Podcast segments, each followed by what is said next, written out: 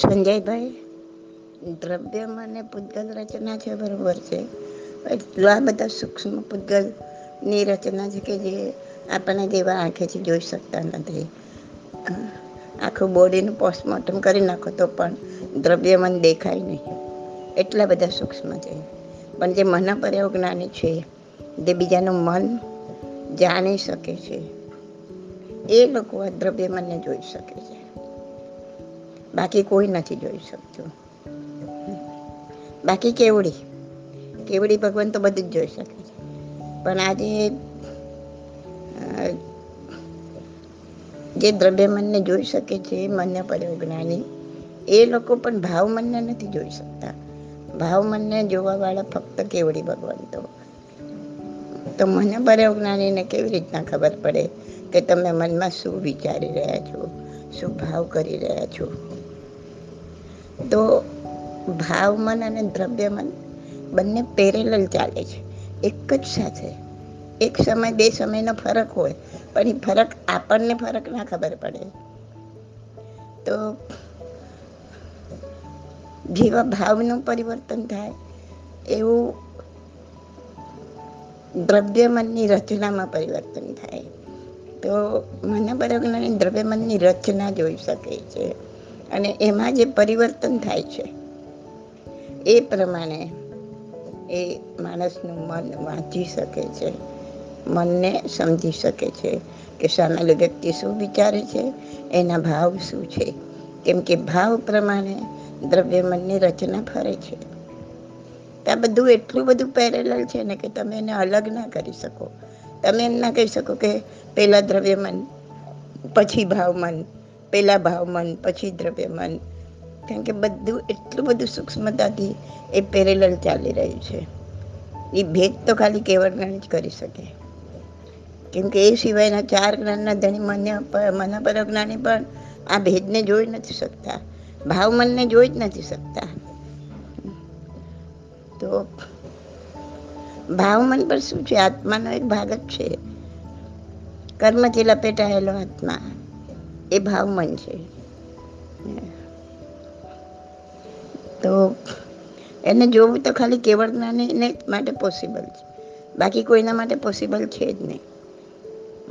પણ જ્યારે એ લોકો મન વાંચી શકે છે, મનને સમજી શકે છે, ત્યારે આપણે એ સમજી શકીએ છીએ કે આ બંને કેટલું બધું પેરેલલ સાથે ચાલતું હશે, જેવા ભાવ બદલાય છે, એવા મનની પૂતગલની રચનાઓ બદલાય છે દ્રવ્યમાં દ્રવ્ય મનની રચના બદલાય છે અને રચના બદલાતાની સાથે એ વાંચી શકાય છે, એ સમજી શકાય છે. કેમ કે દ્રવ્યમન એ પૂતગલ છે, એને મના પરવલાને સમજી શકે છે, વાંચી શકે છે. એટલે બહુ સૂક્ષ્મતાથી બંને પેરેલલ ચાલી રહ્યા છે.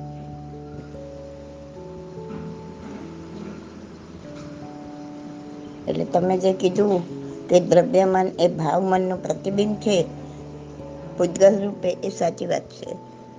દ્રવ્યમાન એ ભાવમનનું પ્રતિબિંબ જ છે ભૂતગલ રૂપે. અને એ પ્રતિબિંબ જોઈ શકાય છે. બાકી ભાવમન જોઈ શકાતું નથી. ખ્યાલ આવ્યો?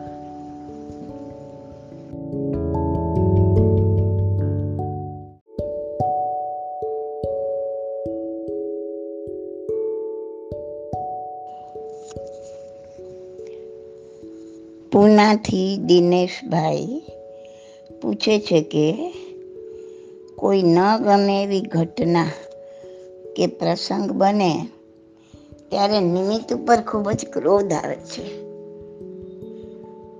જીવ જાણે છે કે આ તો નિમિત્ત માત્ર છે. હકીકતમાં તો પૂર્વે કરેલ કોઈ કર્મ ઉદયમાં આવ્યા છે. છતાં પણ કેમ આટલો ક્રોધ આવે છે?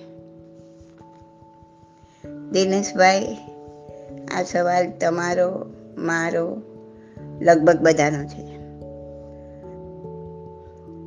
દરેક જણ માટે આ સવાલ ઊભો થાય છે. કે આપણે જાણીએ છીએ, ક્રોધ ન કરવો જોઈએ એ બી જાણીએ છીએ. ક્રોધ કરીએ એ ખોટું છે એ પણ જાણીએ છીએ. આનાથી મારા કર્મો નવા બંધાશે એ બી જાણીએ છીએ. અને સામેલું વ્યક્તિ તો ખાલી નિમિત્ત છે. વ્યક્તિ હોય કે વસ્તુ હોય. એકચ્યુઅલી તો ખરેખર તો મારા જ કરેલા કર્મ ઉદયમાં આવ્યા છે. છતાં પણ ક્રોધ થઈ જાય છે. તો એક વાત સમજો કે આપણે જે કંઈ જાણીએ છીએ, સમજ્યા છીએ, ક્રોધ ના કરવો જોઈએ, એ ખોટું છે. બધું જે સમજ્યા છે ને, એ બધું ખાલી બૌદ્ધિક સ્તરે છે. મેં ઉપયોગમાં અને ભાવમાં. એટલે કોન્શિયસ માઇન્ડ અને સબકોન્શિયસ માઇન્ડ એ મેં આ મારી પ્રશ્નોત્તર રત્નમાલા ભાગ બેમાં સ્ટાર્ટિંગમાં પંદર વીસ સવાલ જવાબની અંદર આ બધું સમજાવ્યું છે. બહુ ડિટેલમાં સમજાવ્યું છે. એ જરા પહેલાં વાંચી જજો. તો આ બધી જે સમજણ છે ને, એ બધી ફક્ત ઉપયોગ મન સુધી છે. ઉપયોગ મન એટલે બૌદ્ધિક સ્તર. કોન્શિયસ માઇન્ડ જે એવરી મોમેન્ટ જે ક્ષણે ક્ષણે જે વિચાર કરી રહ્યું છે એવરી મોમેન્ટ એના વિચારો બદલાઈ રહ્યા છે, એ, એને ઉપયોગ મન કહેવાય. અને આ જે અનુભવ છે આગલા જન્મના જે લઈને આવ્યા છીએ કર્મ એ બધું ક્યાં ધરબાયેલું પડ્યું છે? સબકોન્શિયસ માઇન્ડમાં લબ્ધિ મનમાં. તો જ્યારે કાંઈ ઘટના ઘટે છે ને, કાંઈ વસ્તુ બને છે, ત્યારે ઓલી બૌદ્ધિક સ્તરે સમજેલું તો એક બાજુ રહી જાય છે. કોન્શિયસ માઇન્ડ એક સાઈડ એક સાઈડ પર એને ધકેલીને ત્યારે સબકોન્શિયસ માઇન્ડ એક્ટિવ થઈ જાય છે. અને સબકોન્શિયસ માઇન્ડ તો આ બધું કંઈ જાણતું નથી. કે આ કર્મ છે એના નિમિત્ત છે એને એ સબકોન્શિયસ માઇન્ડ નથી જાણતું. એ ખાલી સબ કોન્શિયસ માઇન્ડ જાણે છે. તો સબકોન્શિયસ માઇન્ડમાંથી ઉદીર્ણા થઈને એ કર્મની પ્રતરો ઉદયમાં આવે છે. અને જ્યારે ઉદયમાં આવે છે, ત્યારે એ પ્રમાણેનું એક્શન રિએક્શન થાય છે. તો તમને એમ થાય કે તો અનકોન્શિયસ માઇન્ડમાંથી સોરી સબકોન્શિયસ માઇન્ડમાંથી આ બધું કાઢવું કઈ રીતે?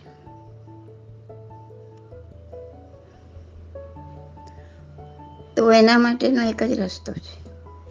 તમે બૌદ્ધિક સ્તરે ગમે એટલું સમજ્યા હોય. જ્યારે કોઈ ઘટના ઘટશે ત્યારે બૌદ્ધિક સ્તરે એક બાજુ.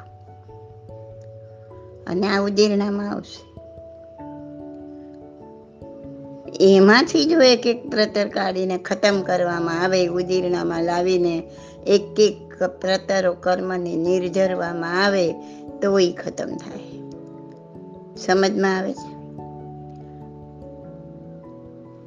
અને એ ધ્યાન સિવાય ન થાય. ગમે એટલું વાંચી જાઓ ને આખા આગમ વાંચી જાઓ, ભણી જાઓ. બધું જ બૌદ્ધિક સ્તર. શાસ્ત્રનું વાંચન બધું જ બૌદ્ધિક સ્તર. બૌદ્ધિક સ્તર પરથી જાણીને, સમજીને, જો તમે તમારી અંદર ઉતરીને પ્રેક્ટિકલ ના કર્યું, ધ્યાન એ પ્રેક્ટિકલ છે. વાંચન અને જાણવું એ થિયોરોટિકલ છે. થિયોરોટિકલ તમે ગમે તેટલું ભણો. તમે સાતે સાત વર્ષ મેડિકલના ભણી જાઓ. પાસ થઈ જાઓ ડિગ્રી સરસ આવી પણ પ્રેક્ટિકલ ના કર્યું હોય ત્યાં સુધી તમે ઓપરેશન કરી શકો નહીં. એના માટે તો પ્રેક્ટિસ જ કરવી પડે. થિયોરોટિકલમાં ભલે ફર્સ્ટ નંબર આવ્યા હોય, પણ પ્રેક્ટિકલમાં જીરો હોય તો ઓપરેશન કરી શકાય નહીં. બસ સેમ વસ્તુ છે. ઉપયોગમાં થિયોરેટિકલ સબકોન્શિયસ માઇન્ડ પ્રેક્ટિકલ છે. તો સબકોન્શિયસ માઇન્ડમાંથી આ કર્મની પ્રતરોને ઉદીરણામાં લાવીને કાઢવા માટે એક જ રસ્તો છે ધ્યાનમાં, મન, વચન, કાયાને સ્થિર કરવાની. એની પ્રેક્ટિસ કરવાની. જ્યારે ત્રણેય સ્થિર થશે, ત્યારે ઉદીરણામાં એક એક પ્રતર આવશે. અને એ પ્રતર આવશે ત્યારે પણ જો રાગનો ટેકો આપ્યો કે દ્વેષનો ટેકો આપ્યો અંદરથી તો પાછા ગુણાકાર, નવા કર્મો બાંધી બેસો. કર્મ ખપાવા અને ઊભા થશો, નવા કર્મનું પોટલું બાંધીને. બહુ ડેલિકેટ વિદ્યા છે. નોટ ઇઝી પણ ઇમ્પોસિબલ પણ નથી. પોસિબલ છે. અને જ્યારે એ કર્મની પ્રતરો ઉદીરણામાં આવી અને જે જે પ્રતરો ઉદીરણામાં આવશે અને તમે એને મન વચન કાયાથી સ્થિર થઈને રાગ દ્વેષનો ટેકો આપ્યા વગર ન્યુટ્રલ બનીને એને વેદી લેશો, તો એ કર્મની નિર્જરા થઈ જશે. પછી એ ઉદયમાં નહીં આવે. એકવાર ખતમ થઈ ગયું, એ પછી નહીં આવે. પણ કયા કર્મ ખતમ થશે જે નિકાચિત નથી તે. જે નિકાચિત છે એ ધ્યાનની અગ્નિમાં પણ નહીં બળે પણ અને અનેકો કરોડો અનિકાચિત કર્મ એની વચ્ચે એક જ નિકાચિત કર્મ હોય. એટલે નિકાચિત કર્મ એટલા બધા નથી. તો અનિકાચિત કર્મ બાળવાની શક્તિ તો આપણને આપી છે. ભગવાને ખાલી માનવને જ આપી છે કુદરતે. પણ માનવ એનો ઉપયોગ નથી કરતો. કરતો તો આજથી બે અઢી હજાર વર્ષ પહેલા બહુ ઉપયોગ કરતો હતો. આજે ભટકી ગયો. ભમી ગયો છે વ્યક્તિ. એટલે એને નથી સુસ્તું. જે કરવાનું છે એ નથી સુસ્તું. નથી કરવાનું એમાં કેટલો સમય પસાર કરે છે.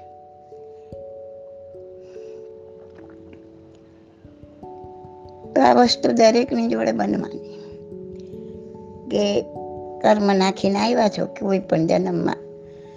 તો એ ઉદયમાં તો આવવાનું જ છે. અને ઉદયમાં આવશે ત્યારે ઓલું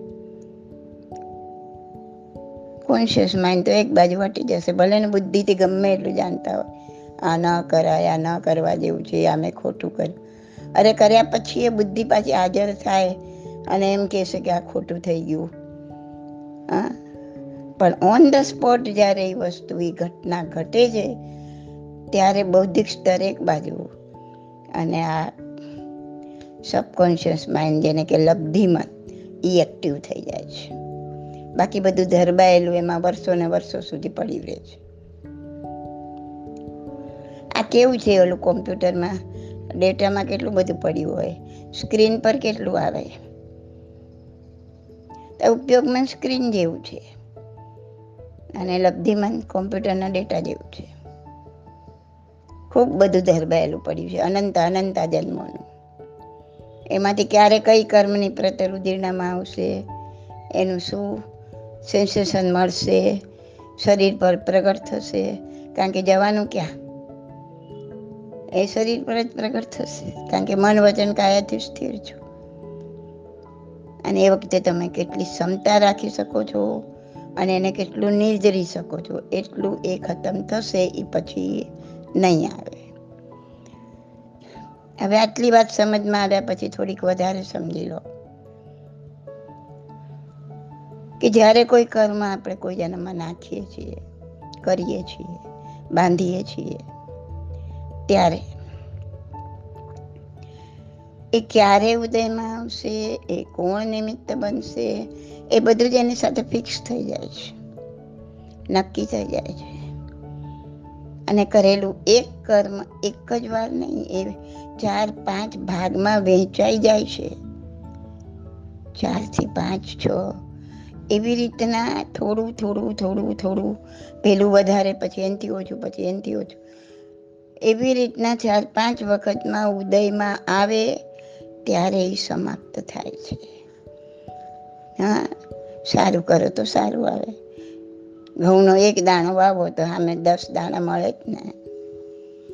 તો પછી કર્મનો એક બીજ રોપો તો એ ચાર પાંચ વખત ઉદયમાં આવશે. પહેલાં વધારે, પછી એનાથી ઓછું એનાથી ઓછું, એનાથી ઓછો સમય. તો જ્યારે કર્મ ઉદયમાં આવ્યું, ત્યારે જો તમે સામાયિકમાં છો, ધ્યાનમાં છો મન વચન કાયથી સ્થિર છો તો તમારી એક્શનમાં નહીં આવે. કારણ કે તમે સામાયિકમાં બેઠા છો, તો ટોટલી સંપૂર્ણપણે મૌન છે. કાયા બી હલાવવાનું નથી. બોલવાનું પણ નથી. તો એ ઉદયમાં આવ્યું કર્મ. જશે ક્યાં? બોલવાનું તો છે જ નહીં. અને એ આવવાનું એ આવવાનું. એ ટાઈમે તમે શું કરો છો? દેટ ઇઝ ઇમ્પોર્ટન્ટ એ ટાઈમે તમે સામાયિકમાં કે ધ્યાનમાં સ્થિર નથી, તો એ એક્શનમાં આવશે. કોઈને ગાળો બોલી નાખશો, કોઈને ગુસ્સો કરી નાખશો, કોઈને બેલાફા બી મારી દેશો. કોઈને નહીં મારીએ, કોઈ તો પોતાનું માથું પછાડશો. કાંઈક તો એક્શન આપશો. એટલે તો કીધું છે મેક્ઝિમમ સામાયિક કરો. પણ સામાયિકમાં પાછો ગુસ્સો ના કરાય. મન વચન કાંઈને સ્થિર કરો તો જ સામાયિક ને તો સામાયિક નહીં. તો જ્યારે ઉદયમાં આવ્યું અને તમે સામાયિકમાં સ્થિર છો, મન વચન કાયથી સ્થિર છો, તો એ રીતના આવી ઉદયનામાં આવીને નિર્જરી જશે, ખતમ થઈ જશે. એક્શનમાં નહીં આવી શકે. ખ્યાલ આવે છે? પણ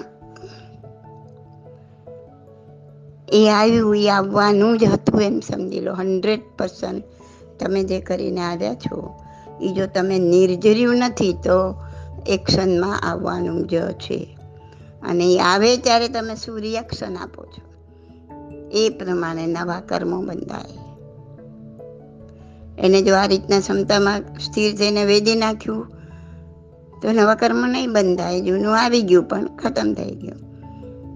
ભગવાને જંગલમાં રહીને આ જ રીતના એક એક કર્મોને ઉદીરણામાં લાવી લાવીને ખતમ કર્યા.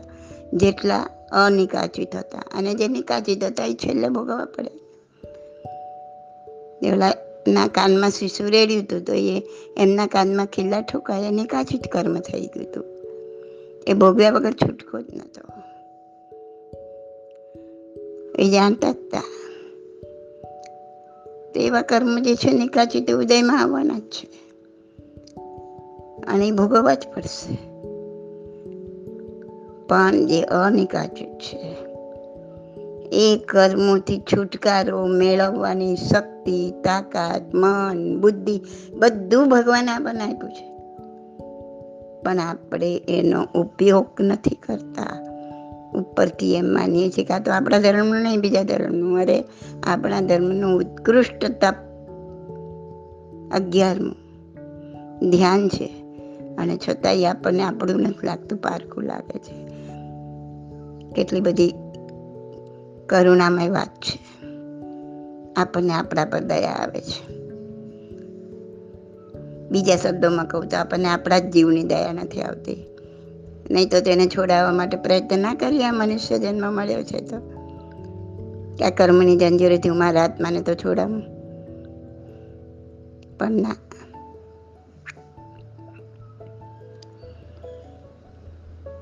તો આવી રીતના જ્યારે એ ઘરમાં ઉદીરણામાં આવ્યું, ત્યારે બૌદ્ધિક સ્તરથી થોડુંક તો વિચારી શકો, થોડુંક છોડી પણ શકો.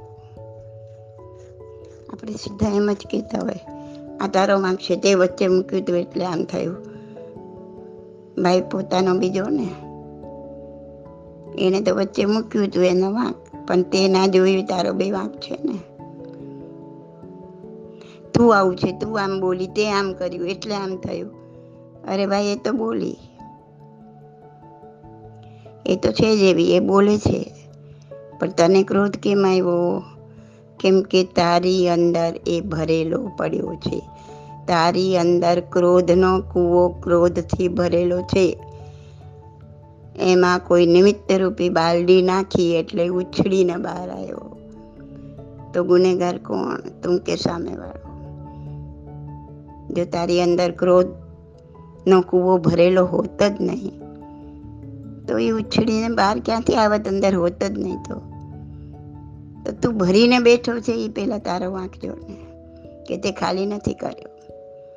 મહાવીરે એમનો ક્રોધનો કૂવો ખાલી કરી નાખ્યો હતો પછી કોઈ એમને જૂતાનો હાર પહેરાવે ને તો એમને ક્રોધ ન આવે. કેમ કે એની પાસે છે જ નહીં. તને આવ્યો કેમ કે તારી પાસે છે? એકદમ સીધી સરળ વાત છે, જો મગજમાં બેસે તો. મને ગુસ્સો આવે છે તો મારી પાસે છે તો આવે છે. મારી અંદર હોય જ નહીં, મેં ખતમ કરી નાખ્યું તો ક્યાંથી આવે? ઈસુ ખ્રિસ્તને ખીલા ઠોક્યા તો એને ક્રોધ નથી આવ્યો. કેમ કે નતો ખતમ કરી નાખ્યો તો. આપણે ખલાસ તો કરવું નથી. ને નિમિત્તને બચકા ભરવા જ. તે આમ કર્યું, તે આમ કર્યું. તારાથી આમ થયું. પહેલા જ દ્રષ્ટિ એમ જાય સામેલાનો વાંક ક્યાં છે એ જુઓ. દ્રષ્ટિ એમ નથી જતી કે મારો વાંક ક્યાં છે. તો સમજો, આ બધું બુદ્ધિથી તો બહુ સરસ સમજાય. ને થોડુંક દ્રઢ મનોબળ કરો તો પાછું થોડુંક થોડુંક હટાય બી ખરું. કે ના, હવે ગમે તે થાય, મારે મારો વાંક જુઓ છે. ક્રોધ આવ્યો તો ક્રોધને જોતા શીખો. ક્રોધને જોશો તો એ ક્રોધ ઓછો થઈ જશે. એને જુઓ આ મને ક્રોધ આવ્યો ચોરને જુઓ તમે આ ઘરમાં ચોર આવ્યો અને ચોરને તમે જોઈ જાઓ તો એ ચોર ભાગી જાય. રહી ના શકે, એને ખબર પડી ગઈ કે માલિકે મને જોઈ લીધો. તો ક્રોધને બી ખબર પડશે કે મારા માલિકે મને જોઈ લીધો, હવે મારે ભાગવું પડશે. હું બહુ ટાઈમ રહી નહીં શકું. તે જોતા શીખો. ક્રોધ આવીને જાય, આપણે ચિલ્લાવીને જવાબ બી આપીએ છતાં બી આપણે જાણતા નથી કે મેં ક્રોધ કર્યો. ના ના, મેં કાંઈ નથી કર્યું. આ તો એને આમ કર્યું ને આમ કર્યું ને એટલે મને આમ થયું. નો, કોઈ ગમે એ કરે. તું તારો કૂવો ખાલી કર તો કાંઈ નહીં થાય. ને નથી થયો ખાલી ત્યાં સુધી તું તારો વાંક જો કે મારી પાસે હતું એ બહાર આવ્યું છે. આખી દુનિયા બદલાઈ જાય. અને એ જ કરવાનું છે આ માનવ જન્મ. તો એ બૌદ્ધિક સ્તરે થોડુંક સમજાયું કે આવી રીતના અડગ મન કરો દ્રઢ મન કરો. છતાં પણ આવી જ જશે આવવાનું છે, ઉદયમાં જે નાખીને આવ્યા છે તે. અને ઉદયમાં આવશે એટલે જે થવાનું છે ક્રોધિત થઈ જશે. ઓન ધ સ્પોટ થઈ ગયું. પછી પછી અંદરનું રિએક્શન એ ના જોઈએ કે બરાબર છે. આ કરવા જેવું હતું. એને ટેડકાવા જેવું જ હતું. ના ટેડકાવે તો આ કામ થાય જ નહીં. નહીં એને ટેકો નહીં આપો. તો તમે ક્રોધને ટેકો આપી દીધો તો એ તો બહુ ફરશે, ફૂલશે, ફાલશે. આપણે એને ટેકો નથી આપવાનો. ઓન ધ સ્પોટ વાંક કોનો છે? એક સાઈડ પર. મેં ક્રોધ કર્યો એ મેં ખોટું કર્યું. આટલો પશ્ચાતાપ ચાલુ કરો કે આ મેં ખોટું કર્યું. હે આત્મા, હે પરમાત્મા, હવે ફરીથી આવું ના થાય. આ પાપથી પાછા હટો. આ પ્રાયશ્ચિત નામનું તપ છે. આ તપને હાજર કરો. તો કાંઈક કાંઈક થોડું, એક ટકા જેટલો એક કુહાડો પડશે.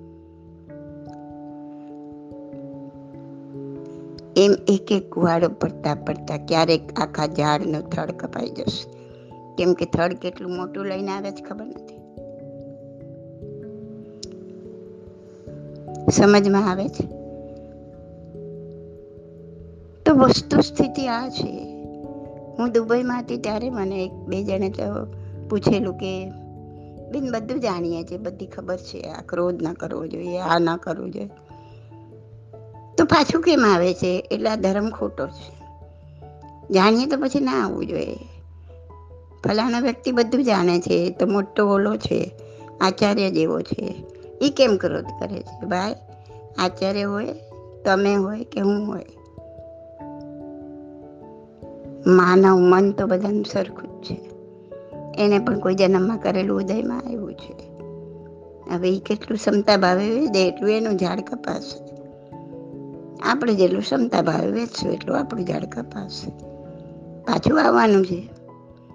એવું નથી કે એક વખત ધ્યાન કર્યું ને થોડા કર્મો કાપ્યા એટલે પાછું આવ્યું. અરે, આ તો ધ્યાન કરે છે, તોય ગુસ્સો કરે છે.